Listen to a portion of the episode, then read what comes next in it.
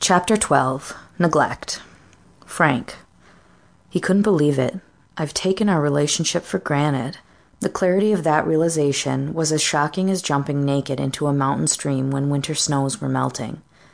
What Frank had discovered had been difficult, yet liberating. He was coming to understand that he could have lost Wendy in the long term.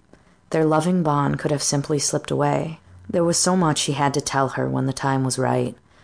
Sensual adventures, pushing boundaries, discussing unfulfilled fantasies, and complete honesty. That was where he intended to go with her now. Their past had been great with the wonder of a newfound love, and the heady chemistry that came with such love. But if he had anything to do with it, their future could be even brighter. Frank saw this moment as his chance to make his marriage better than ever, and why shouldn't it be that way? His chest felt tight when he looked at her. Wendy was the best thing that had ever happened to him. Confidently moving around the floor, he enjoyed himself, well aware that his wife was enjoying herself too. He certainly took the lead when they danced. Would it be as easy to take a commanding lead while making love? The music pounded when the band played a crazy little thing called love. Full of wild energy, he swung and pivoted, twirling Wendy up in the air and all around the ballroom. Other dancers watched and clapped while he and Wendy grinned and laughed with the pure joy of it. A strong man, Frank knew that his dancing skill was partially from a physics principle, really. Much bigger and heavier, he had the greater mass and weight after all. Physically, Wendy was so easy to take charge of. When dancing together, he effortlessly moved her and placed her exactly where he wished. He recalled the Robert Frost quote about how dancing is a vertical expression of a horizontal desire. That was usually true, particularly right now. Tonight he planned to move and place his wife exactly as he wanted while he made love to her. His semi erect cock jerked at the thought.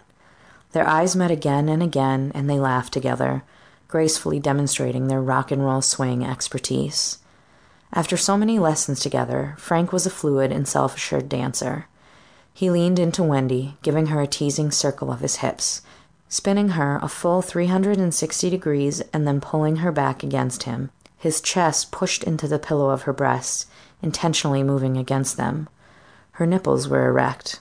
That was only fair, as he was achingly erect himself.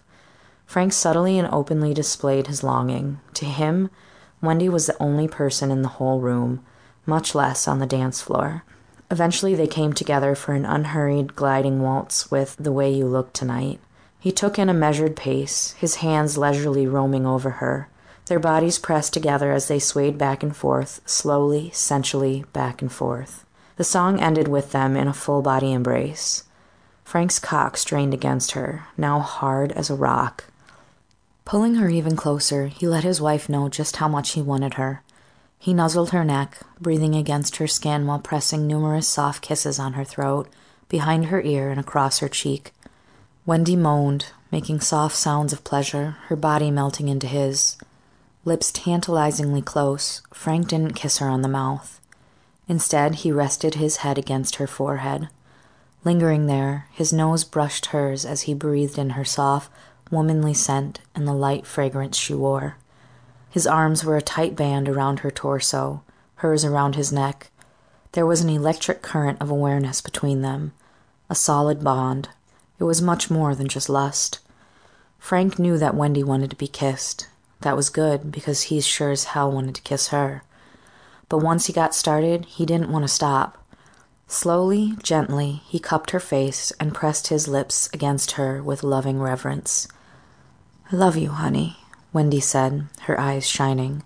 Let's go home, he said gruffly.